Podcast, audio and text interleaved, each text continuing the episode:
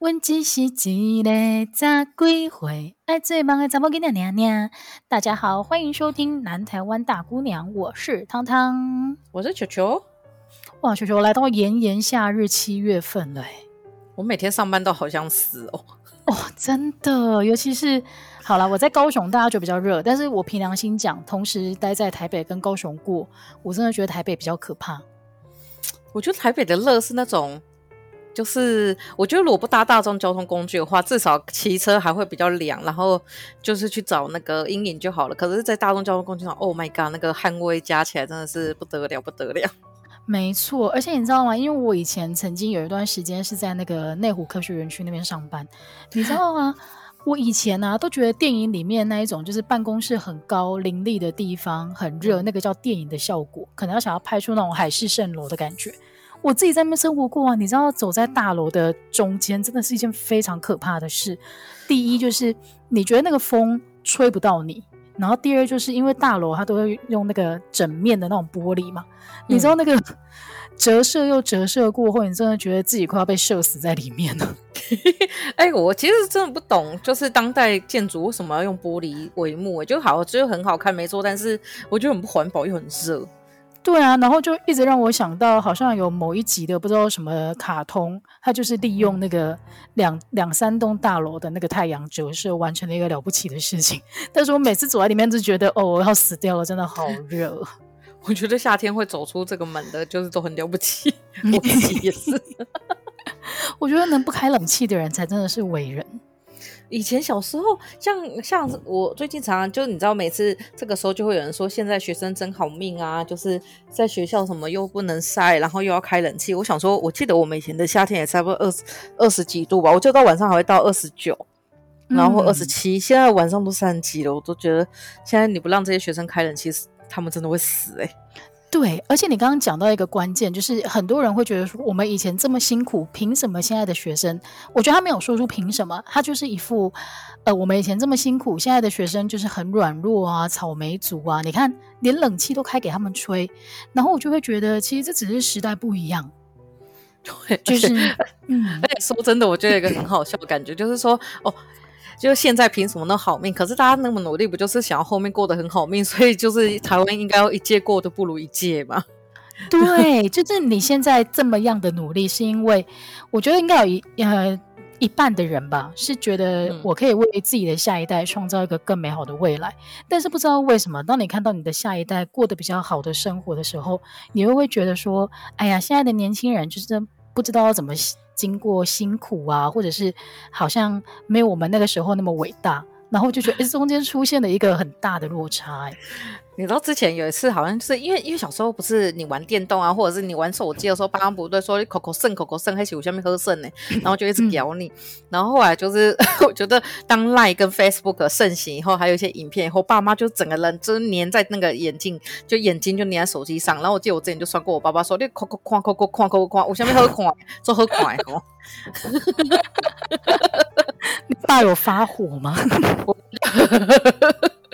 他有笑一下，但是没有发火。他可能有感受到自己 就是太晚发现这个，真的很好玩，真的就是完全理亏了。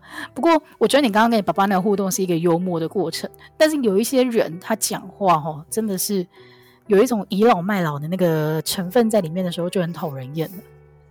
哦，对，可是我觉得，我觉得像超常有人讲那什么，就是你要敬老尊贤。好了，哦，对，我觉得。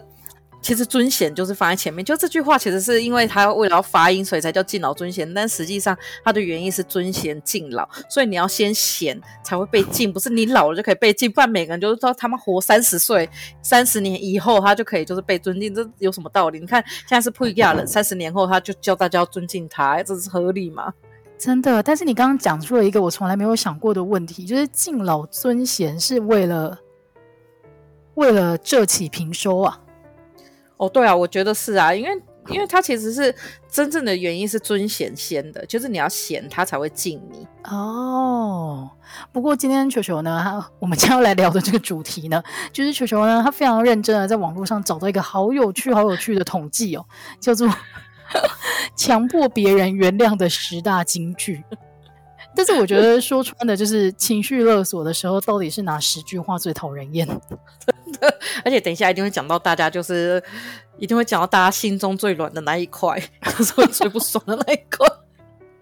真的，然后偏偏球球本人又是一个就是忤逆老人冠军，你也是吧？没有没有，我你还我没有，对，因为你是被直接。对，因为我是一个损大，就是我真的只敢在背后不爽，但是球球真的是会面对面就直接呛回去。然后另一方面也是因为我反应没那么快，但是球球脑袋真的动得很快，所以他可以立刻就还击那个很漂亮的一句话。会不会我们接下来就被禁了？就就有一天有一个老人不小心听到，就说：“哎、我跟你讲那个发那个什么不不不不那个广播啦，电电视的广播就是就是有很大逆不道的人在上面乱讲话。”应该应该是不至于吧？我觉得我们的听众年，诶，其实我没有想过这件事，但是我觉得我们听众的年龄层应该，如果听到现在还留着的话，应该是跟我们年纪差不多，因为我们两个一天到晚就是在怀念一些，你知道学生时代啊，或者是 或者是干掉那个老板啊，或者是讲一些政治干话。我觉得太年轻或年纪太大的，可能都不会想听我们节目。年纪太大可能会觉得说，就是一群就是不一样在那里乱讲话，然后真正的不一样就会觉得说，这干我什么事？对对，真正的不一样就是说，天哪，他们那个节目就是老人会超重的，对，懂不懂得敬老尊贤啊？你们？我前几天听那个就听 Podcast，好像是那个新资料夹吧，然后就有读者来信，然后就讲一讲，他就说囧，然后里面其中一个主持人就说，天哪，囧老人会超重的，我说。那我现在还会讲哎、欸，我也超爱用的哎、欸！天哪，我这完全老味哎！这老囧怎么会老人味很重？因为囧不就是你如果在 LINE 里面输入的话，它还会跳出很多你可以使用的贴图啊，所以不是表示很多人在用吗？对呀、啊，还是他们会辨别的啊？还是现在年轻人已经不用贴图了，就是狂用贴图已经是老人的行为了？哎，靠背好像这有可能呢、欸。真的好像有机会哦，不知道很少跟年轻人聊天，还是他们都会配合这个世界演出，就可能就是老人用。哎，难怪我觉得我们比较年轻的同事，他们不买贴图的，都用免费的。哦，天哪，突破盲场了！哦，所以他们其实贴图对他们来讲是一个有一点点老人味的行为。不知道哎，如果有低于就是二十五岁以下的听众，可以跟我们分享这件事情。好尴尬哦！天哪，我们怎么会？而且第二十五岁 已经小我们十岁，不要说出来。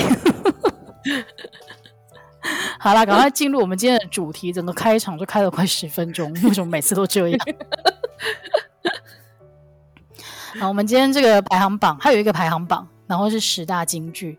如果你今天呢，会讲出这十句的话，你可能要小心一点，因为呢，它就是让人厌恶的成分很重。然后，如果你听 了之后觉得咬牙切齿，然后心有戚戚焉的话，就把我们节目推送出去给大家听吧。第十句就是刚刚我们一直在讲的，人要敬老尊贤。哎，我真的真我真的其实最讨厌的就是这句了，仅次于仅次于第二名，所以第十名反而是你心目中的第一名。哎，我觉得他。对，是第一名，因为我觉得这种太容易出现了。比如说像，就是我之前去，我我就先讲我更久以前哈，就是我之前不是有在学韩文吗？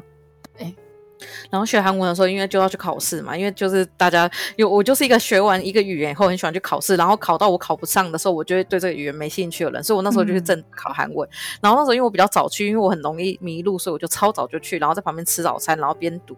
然后这时候就有那个打太极拳的阿姨就在那里说：“啊，你是来干嘛的？”我说：“我要来考试啊。”她就说：“啊，考这个是干嘛？可以干什么？就是可以让你多赚多少钱吗？”然后我就跟她说：“啊，打太极拳可以让你多活几年吗？”哦，那阿姨超 你看，你真的反应超快的。如果是我，真的会不知道要怎么回。但是你回这句话好强哦！我就觉得说啊，你就是不祝福我也就算了，你还奶风凉。对，然后呢，他脸色应该变得超难看吧？他就超生气，然后讲你这笑脸难奶安呢？我想说搞我屁事。你现在惹我的，对。然后我妹，我妹也是一个就是这这件事上很急掰的人。就我妹说，因为我妹其实很喜欢跟老人吵架，她觉得老人很 爱倚老卖老。去啊，对，她就是觉得她很讨厌倚老卖老，她觉得每个人做事都有每个人的规矩。然后她说，她有一次在公园就是可能这休班的话，可能在公园吃个点心，然后就有一个年轻人牵着狗狗去散步，然后就有一个老人就很激动说：“狗不能来啊，狗在这里大便怎么办？”然后就一直骂，一直骂，一直骂。然后那个年轻人就有一种觉得是笑诶、但是他就是一直追着他骂。就后来我妹就跑去跟他说：“我还怕你太老尿失禁嘞，你这干嘛不让狗进来？”哈哈哈这公园又不是你开的。我：“靠，鸡排有妹。”你们两姐妹好强哦！出去没有没有人敢惹你们。那我跟你讲，因为这个世界上的老人真的太多太多，不是不是老人本来就很多，重点是很好的老人很多，但是很差的老人也很多。就是那种要么我觉得让位那些都已经其次了，可是那种在路上就很喜欢拦住你，比如说就跟你说：“哦，妹妹你太胖啊，你这样会嫁不出去啊。”然后这个我就会回答说：“啊，你现在婚姻又比较幸福吗？你小孩有孝顺吗？”哎、欸，这我有印象的。这个我有印象，因为你真的回的超呛的，因为我就觉得很不爽啊，我就觉得说，哎、欸，我这整个心情已经很不好了，然后我在这个路上，不管我好不好，我心情开心也会因为你这句话变得不开心，那我心情不开心只会因为你这句话变得不开心，那你凭什么左右我的开心不开心？就是干你屁事！哦，厉害厉害！大家各位听众朋友，你有把球球的金句抄下来吗？其实我觉得我们今天应该也列一个排行榜，就是这十大惹人厌的金句，你可以怎么回应最强？可以。超有趣的。然后第九名呢？第九名其实跟年纪无关，它是跟个人的嗯品格有关。有的人呢，如果他做错事情，然后他强迫别人原谅你的时候，他就会说：“哦，我喝醉酒，我不记得了。”哎，这种这种我倒是还没什么遇到，因为我自己本身就比较少喝酒，是吗？就是不然我就是喝完就会直接睡着，然后我身边的朋友要么就喝完就吐完，然后也会直接睡着。但你应该遇到比较多这样的人吧？就你身边感觉会有一群会喝到烂醉，然后讲一些奇怪话的人。首先呢，我的确身边有一群就是我国中的朋友们，他们真的是我看过 喝的，每次跟他们出去真的都是喝到很夸张的那一种。我有一次有一次是我们去，已经很久以前了，但是我印象深刻。有一次说去唱歌。然后，唱歌的时候，你不是通常都会意思意思，可能例如说一个人可能两两，我觉得三罐啤酒就已经很多了，因为你又要唱歌又要吃东西，对我来讲很多了，你知道吗？他们我们出去的时候啊，大概人数十个人，他们是会直接扛两箱的那一种啊？这干嘛进去里面？他们是进去里面喝酒还是唱歌的？他们进去喝酒的，就是都有啦，也有人要唱就唱啊。啊如果你要喝酒的话，就是要喝个爽。然后在里面还会研发出很多，例如你知道那个百威啤酒，你要加一颗酸梅，嗯、它会变得超好喝的。我我只知道说你把酸梅加进去那个雪碧里面，再加洛神会超好喝。哦，真的吗？嗯，这个我没喝过，但是听起来好好喝哦，很好喝。好好好，这不是这是题外话。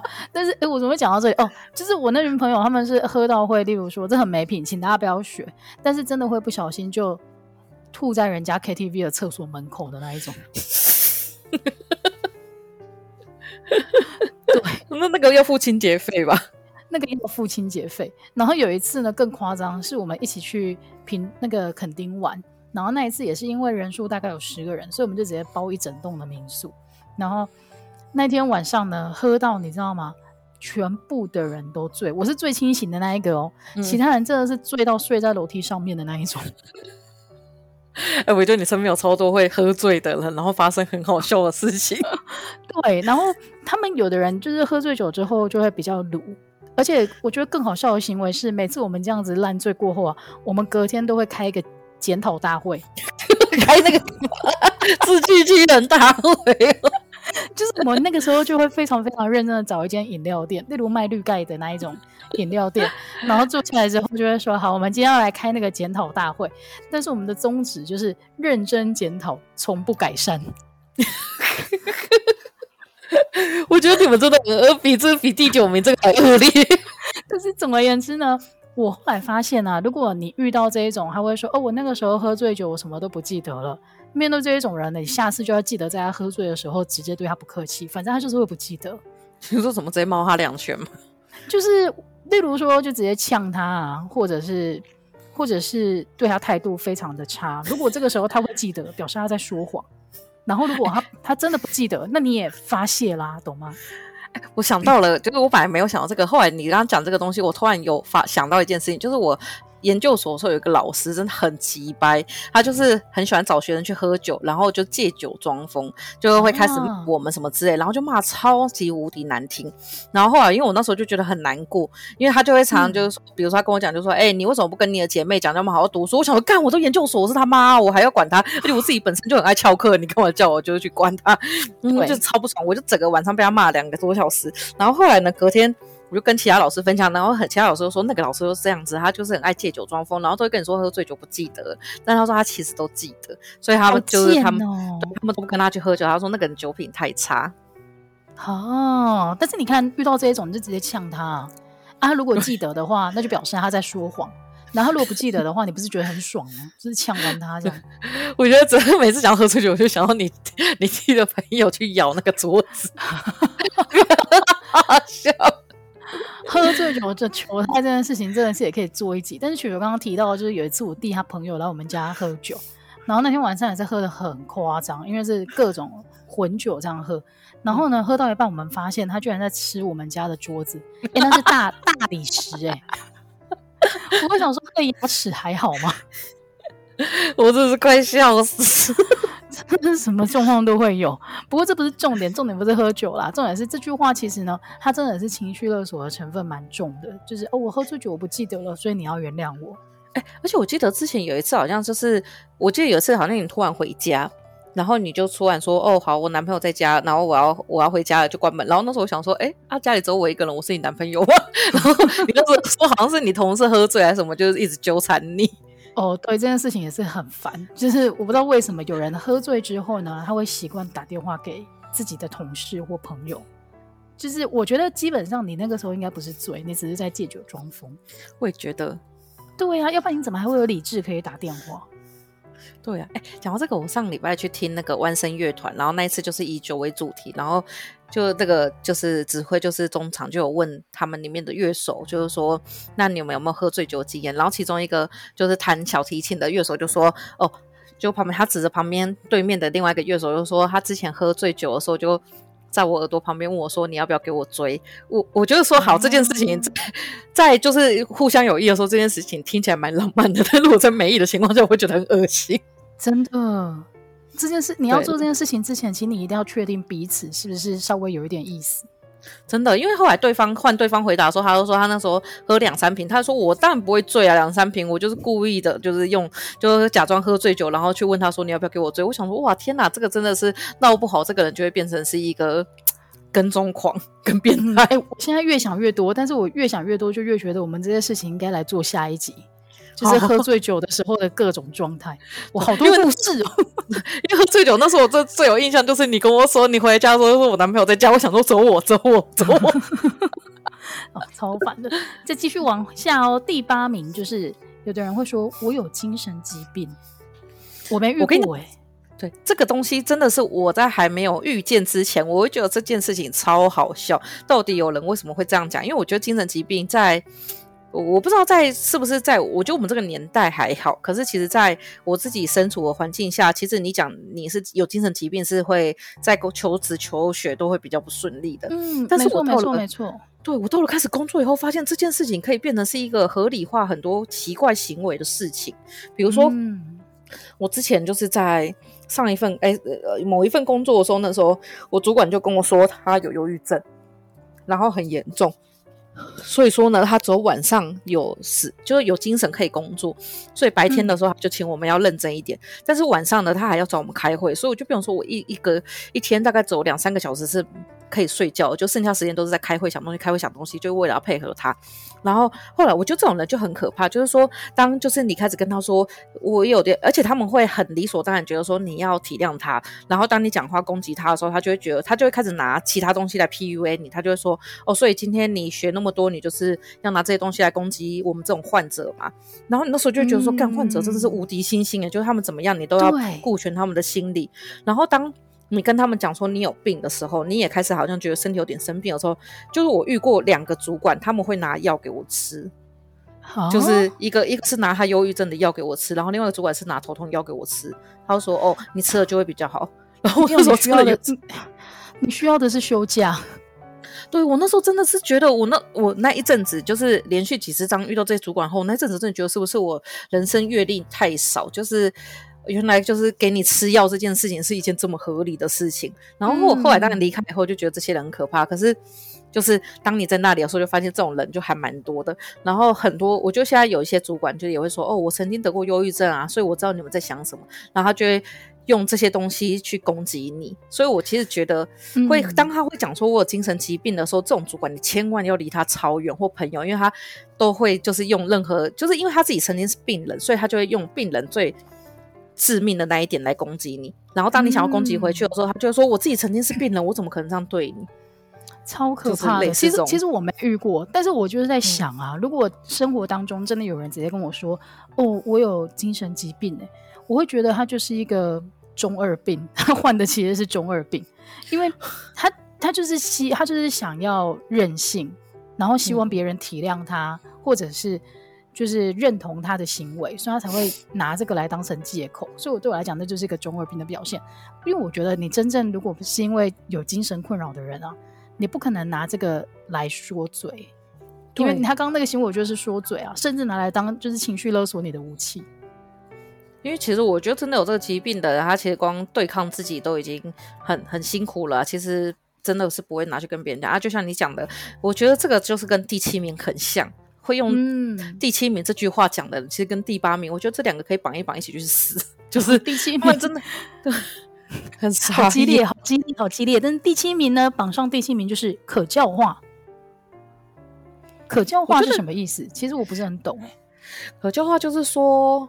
就是因为有很多判，就是很多现在不是废死嘛，然后就很多人会被判说他有可有教化的可能，哦、所以说大家就觉得说、这个、我理解，但是为什么会变成要求你原呃强迫别人原谅你的十大金句？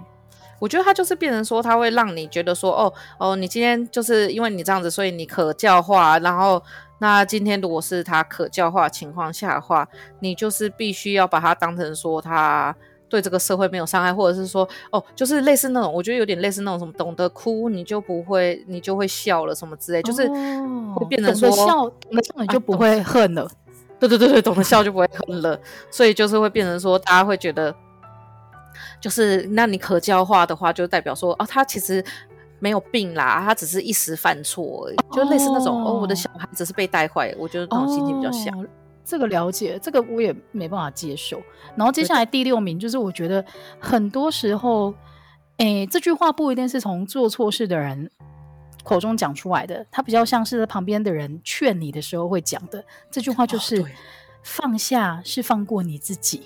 我想说放你老师。哎，你知道我看到这句话的时候，我就立刻想到我们之前有一个很有才华的学弟，他他有一句金句叫做“忍一时风平浪静”。退一步，挖林阿公，干这句话，对，听几次我都觉得好好笑。真的就是凭什么要我退一步啊？就是今天是对方做错事，但是变成我原谅他是在为我自己好。对，这之中的、哦、对啊。近似语就是说，这些人是，就是你经过这些苦难，都是在磨练你自己，让你自己变得更好。我想说 他给你磨练啊，干你就是整个脸拖下去，在上面磨都没关系。为什么？就是哎、欸，人家这样虐待我，然后我还要感谢他，就什么？你要感谢你的敌人哦，对，你要感谢你的敌人。这个这句话我也觉得超不能同意。耶稣基督也没感谢他敌人哈，他们是复活回来要报仇的吗？哎、欸，我感谢我的恩人都已经不够了，为什么我还要去感谢我的敌人？那我的恩人算什么？对啊，我记得后来就会很多人不是就说我们谢天谢地不如谢自己吗？我觉得这句话才是对的，干嘛谢别人？真的，所以这句话真的是蛮令人火大的。然后再来第五名呢？第五名我觉得好也很容易惹到人，就是你干嘛大惊小怪？我跟你讲，因为我身边真的有朋友会讲出这种话，然后就是当你很激烈的时候，就你就说为什么他可以做这件事情？他很奇怪，说啊，你干嘛那么大惊小怪啊？这件事也还好吧？你想说还好，你妈了去死吧！就你不要自己 这样子。对啊，就是为什么我的情绪还要受到你的标准判断？对，然后然后我觉得好，你觉得我大惊小怪啊？今天换成你的话，你不会吗？你最好是给我那么圣女贞德哦，给我在那里胜胜负哦。其实这种事情，我觉得就是很难。这种事情就是嗯，好啦，我觉得这其实目前我们聊到目前为止啊，我觉得最大会讲出这些金句的人，其实他最大的问题就是自我中心。嗯，就是他会用自己的立场去思考，然后而且甚至要要求你跟他想的一样，然后你们价值观必须同步，然后不管你情绪上面的变化。对，而且我觉得其实就是这个东西有点接近，就是说，诶。我觉得其实没有那么接近，但是就是很像《寄生上流》里面不是有一句话就在讲说，有钱的人才会善良嘛？就我觉得很多时候很多人是站在一个相对比较好的位置，就不管是在职场上或者是生活上，然后就跟其他人说啊，你他会有一种讲这句话感觉就有一种，因为你。太过在意这些事情，或你太过放不下，或你太过把这件事抓在手上，所以你才会过那么惨。所以今天是你，你只要放手，你就会过得更好。但他没有去看到说，这个人就算放手也不会过得更好。那当他不，嗯、所以你永远就，然后在里面的人，就像是大家其实很不喜欢听到穷人哭一样。就是当你看到这些人这样子的时候，然后你就会合理的就觉得说，哦，难怪他会这样子，那都是他自己造成的。嗯，好吧，其实因为我觉得那是一个比较简单的思考方式。就是他没有要去思考整个社会结构的问题，他想要把全部的结结果都归纳成是个人的问题。而且，其实我觉得讲这种话的人其实比较传统，以及比较年纪比较大。然后我，我我有时候会觉得说，是因为他们那个时候可能不鼓励思考。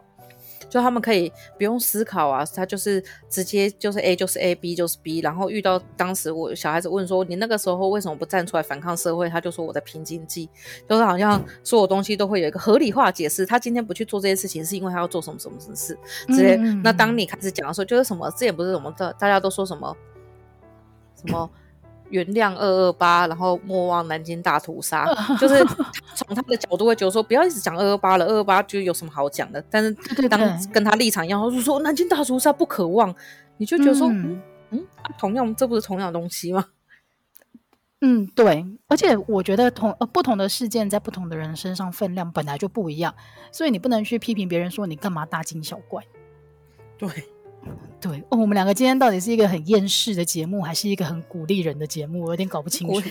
我就很鼓励人啊，就当有人说干嘛大惊小怪的时候，你就说哦，是哦，所以你都不会大惊小怪，好棒棒哦，好棒，我好想打你哦。然后比如说他说放下就是放过你自己，你就说好棒，我听你在放屁。没有没有，放下是放过你自己，赶快把我们这句京剧抄下来，叫做忍一时风平浪静，退一步瓦令阿公。真的，而且退一步海阔天空，是因为已经掉下去海里了嘛，所以你当然看到海阔天空，是个仰视，所以海阔天空 了啊，天空超烦的。好，那我们继续把这个排名看完哦。第四名的话就是时空背景不同，他这个讲的应该是说，应该是说，例如说你们事后在检讨的时候。然后你就说你当时怎么怎么样怎么样怎么样啊？然后就回你说、嗯、哦，当时时空背景不同啊，就是好像他做这件事，他做错一件事情的时候，并不是他的问题，而是因为当下的环境还有当下的一些其他的条件导致他做了这件事，不是，所以不是他个人的错。其实我觉得就回到跟我们在讲第十名的时候很像，就是他会说啊，我那个时候就怎样怎样，所以你们现在年轻人都怎样怎样。然后当你就是想要反驳他的时候，他就会说啊，那个时候时空背景不同啊，就是很多时候那个什么军工教都会说我那个时候怎样怎样怎样。然后你就会说，可是军工教很爽，他说啊，就时空背景不同，我那时候军工教都没有人要当诶、欸。然后等到你实际回去看课本，发现靠背哦，那都是被锁起来的，不是没有人要当。真的哎，你知道这？你知道这句话很容易破解，就是当时以前没有人要当军公教这句话超容易被破解。就是曾经有一个老师说过，他说：“你们难道不觉得很矛盾吗？因为很多补习班都会标榜，尤其是那种考公职的补习班，他都会标榜四十年教学经验。他说，如果几十年前军公教没有人或者公职没有人要当的话，怎么会有补习班这个行业？” 对，对，对，对，就是在这之前，就是市场机制会反映一切。所以不用想要再替自己占的一个爽缺在那边找借口。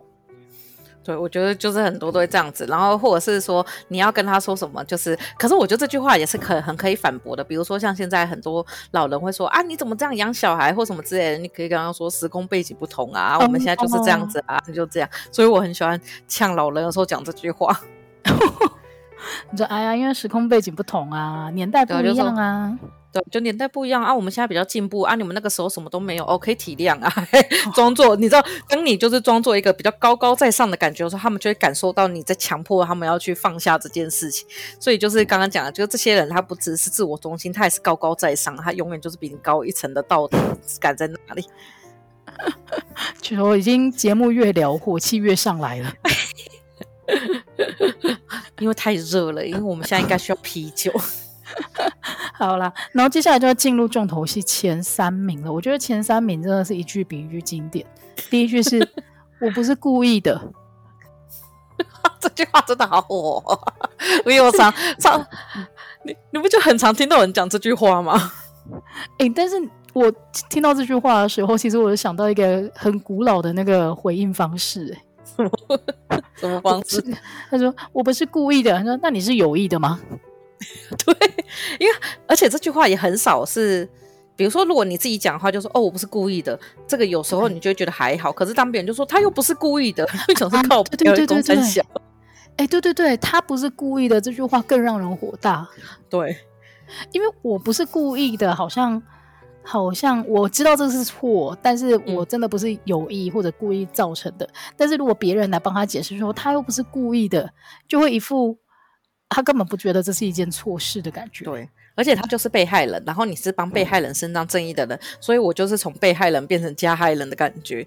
哦、就是你就觉得说我，就是我还被道德攻击，就受害者的道德枷锁。但是如果是通常会讲说我不是故意的，要么就是像我们这种，就是真的是很发自内心去检讨自己，不然就是一些就是绿茶婊跟一些绿茶男婊一样，他就是说，我不是故意的，我不是故意要这样子的，我不是故意讲出去的，你就好了，随便去死吧。哦哦，但是你刚刚有一个情境，我觉得还蛮蛮生活化的。我不是故意要讲出去的，所以不是故意的。有时候并不是说他真的，例如说不，我不是故意撞坏你的车这种物理上的。嗯、有时候是他真的不小心当了大嘴巴，然后他要说我不是故意的。哦，这真的很火大哎。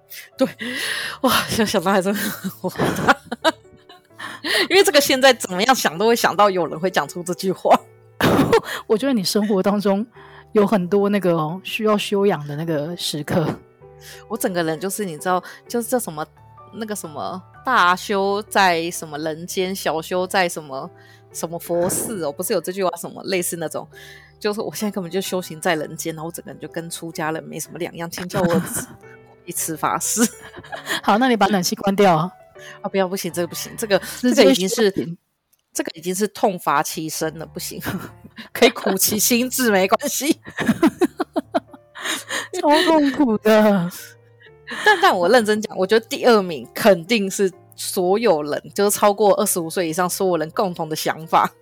没错，第二名就是大家要共体时间呐、啊。共，是，我记得共体时间我超推人讲，他就说赚钱以后就会说，那我们要不要共享财产？肯定是没有这件事情的，但是共体时间这句话真的很久了，我觉得应该是零八年金融海啸那一次开始就很流行这句话。我就从那个时候开始，台湾的老板很多就已经没有道德了，就他们真的是会很多时候会给你，就是说啊要共提时间呐，然后等真的赚钱以后，要么好一点的，就是不分给好一点的最好，但是会分给你；那好一点的，就是不分给你；嗯、那再差一点，就是会把这群共患难的糟超康之妻啊、超康之员工啊，然后弃之敝屣，然后再去请新的人。哇，你刚刚瞬间丢出好多句成语哦。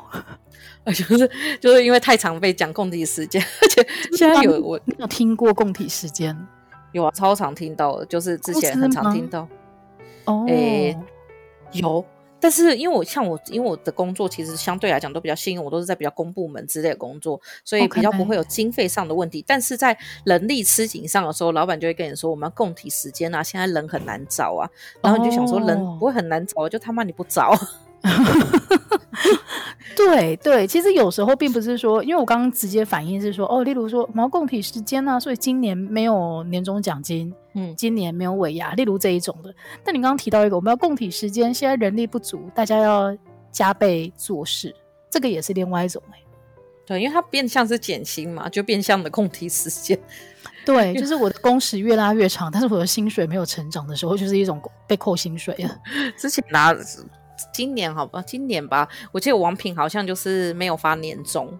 嗯，因为他们说他们营收不好嘛，大家就说疫情情况下营收不好，但是呢，在这个新闻的隔天呢，他们就 po 了自己就是成功的转型做外带，然后赚了好几十亿。就是他们就跟他们在员内部正式跟员工说要供体时间，然后这个供体时间就造成他们离职率好像一成以上，就是直接离职，因为他们本来薪水就够低了。对，因为我觉得如果今天你是餐饮业、服务业的话，第一是他本来薪水就已经很低，所以你不能给他保障这个薪资的时候，他当然就会跳槽，谁跟你的共体时间？然后第二个就是，你做餐饮业的，其实应该蛮容易找到下一份，就是。现在的雇主会很用愿意用你，尤其你又是王品系统出来的，对啊，而且其实他有这么好的条件，为什么要跟你共体时间呢？对啊，而且其实老实讲，我觉得王品的起薪真的是蛮低的，因为像我妹那时候从两万多开始做，可是当时同期的像牛排、赤、嗯、鬼牛排那些，先不要讲，那个比较高级，像当鼎泰丰也不要讲，就其他的一般的餐饮业，其实已经是三万起跳。嗯，所以我觉得也是。他也是打着王品的招牌，才会有很多新鲜人觉得说，那薪水低一点没关系，因为我想要赌一个未来。对啊，而且其实我觉得更多是员工会发现有一件事情，就更让我们没办法接受，就是说，好，今天我们跟你共体时间，可是老实讲，今天不是营收不好啊，是你们上面的决策有问题，所以他们很多时候是看到，诶，比如说上面的决策就是展店展得过快啊，或者是说。然后在一些莫名其妙的地方展店，然后最后就是比如说影响到营收的时候，就是股东拿到钱，但员工拿不到钱。哦，因为他不能让投资人就是撤资啊，所以股东一定要给钱。对啊，但我觉得那就是有些公司就是会错错请一些很没有用的顾问，这个时候就不方便再继续透露下去了。对。好啦，但是共体时间，大家要共体时间这句话，先蛮令人火大的。然后第一名会很关键的第一名，我真的觉得讲到这句话，大家听到都会尾巴都会，就是将心比心，比你老虎。但是球球觉得这句话要看人说，为什么？就是我觉得如果今天是说。今天我觉得是，比如说是你跟我说，其实有时候我们将心比心，好像也觉得这件事情就真的是不合理。我就觉得还好，因为我们就是单纯在讨论一件事情，或者是说，呃，屏蔽在讨论。但我觉得有时候是那种，就是那种路人。其实我觉得就路人跟第三者他讲这句话的时候，你就觉得更不爽。就是你凭什么讲要将心比心？嗯、那你去跟他比呀、啊？就是你凭什么这样跟我说？嗯，没错没错。所以这件事情真的很难哎、欸。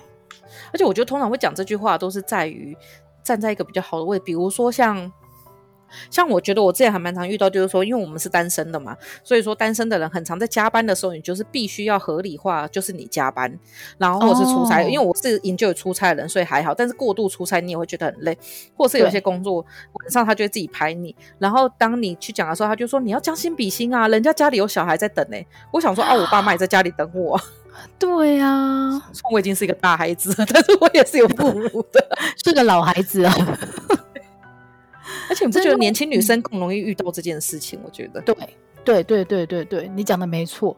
但是我觉得你会说，或者我觉得你会说，你要将心比心啊。你讲得出这句话的时候啊，基本上你就是在示范你完全不懂得要将心比心，因为这句话它会带给一个比较不懂得表达自己的人很大很大的心理压力。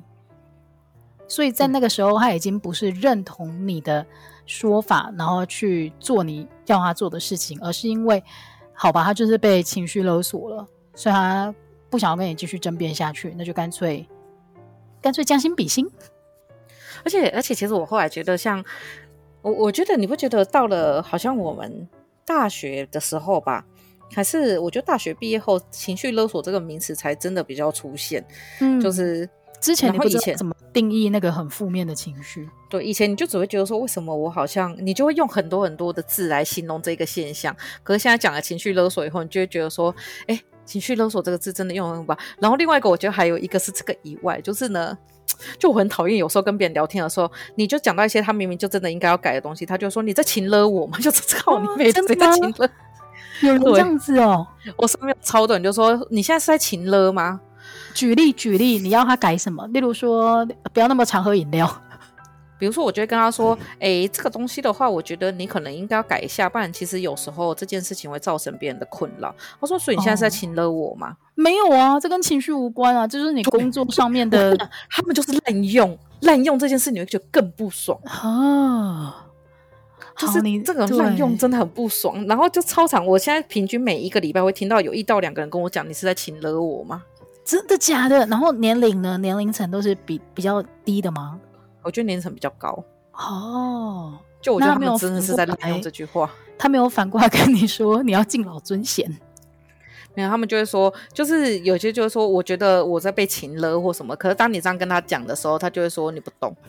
哎、欸，他会把这个十句都可以用一次哦。就是你跟他说你要怎么怎么修正的时候，他就会第一个他就会说人要敬老尊贤啊，我年纪也是比你大。然后如果还讲不过你的时候，他就会说我曾经有忧郁症，你知道吗？就是他可以 全部串起来，他可以全部串起来。然后如果你还是紧追不舍的话，他就会说你放下啦，就是放过你自己，放你老母。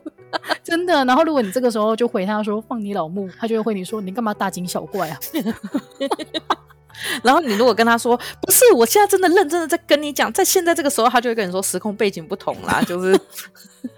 然后你们两个就是大吵一架，不欢而散之后，就会有别人过来劝架说：“哎，他刚刚也不是故意的。” 这样这个情境好真哦，我都生气了，是不是？是不是？对。然后最后可能就说：“嗯，他的工作量就是为什么他工作量那么轻啊？”然后老板就走过来说：“啊，共体时间呐、啊，真的。”然后你。那个搭捷运回家的路上，你会看到捷运看板写“大家要将心比心”，我气死，整个原地暴毙。你的人生到底要情绪波动多大才可以遇到这件事情？我跟你讲，这个真的是，如果就是捷运站里面有卖汽油，怎么去买汽油传播，或者是我自己喝掉，因为压力太大。哎、欸，但是现在真的不能乱开买汽油这种玩笑，因为前两个礼拜不是那个吗？新竹的那个大火。对啊，我觉得他应该是情绪真的有问题啊，就是很多时候有些人是压压抑住，或者是说可能就是有些人很习惯冷嘲热讽，嗯，但是我觉得对于脑筋有问题的人来讲，其实这件事很严重。哎，但这个我想要跳出去讲另外一个，就是。就就我觉得大家有时候很奇怪，就是用嘲讽的方式去讲一件事情。然后前几天呢，那个那个什么，哎，上一次子弹妈妈 就是有一个超好笑，他就说呢，他那时候在忙着做饼干，然后转头的时候，他发现他儿子不见了，然后他就去房间，发现他儿子把那个就是不是会有那种整理箱，会把衣服整理好放在墙壁嘛？他儿子不知道把他推出来，就力气很大，这件事就算了。推出来以后，他就跟他说：“哇，你怎么推出来的？” 就这个时候呢，你就知道他在嘲讽，那他儿子就说：“就这样推。”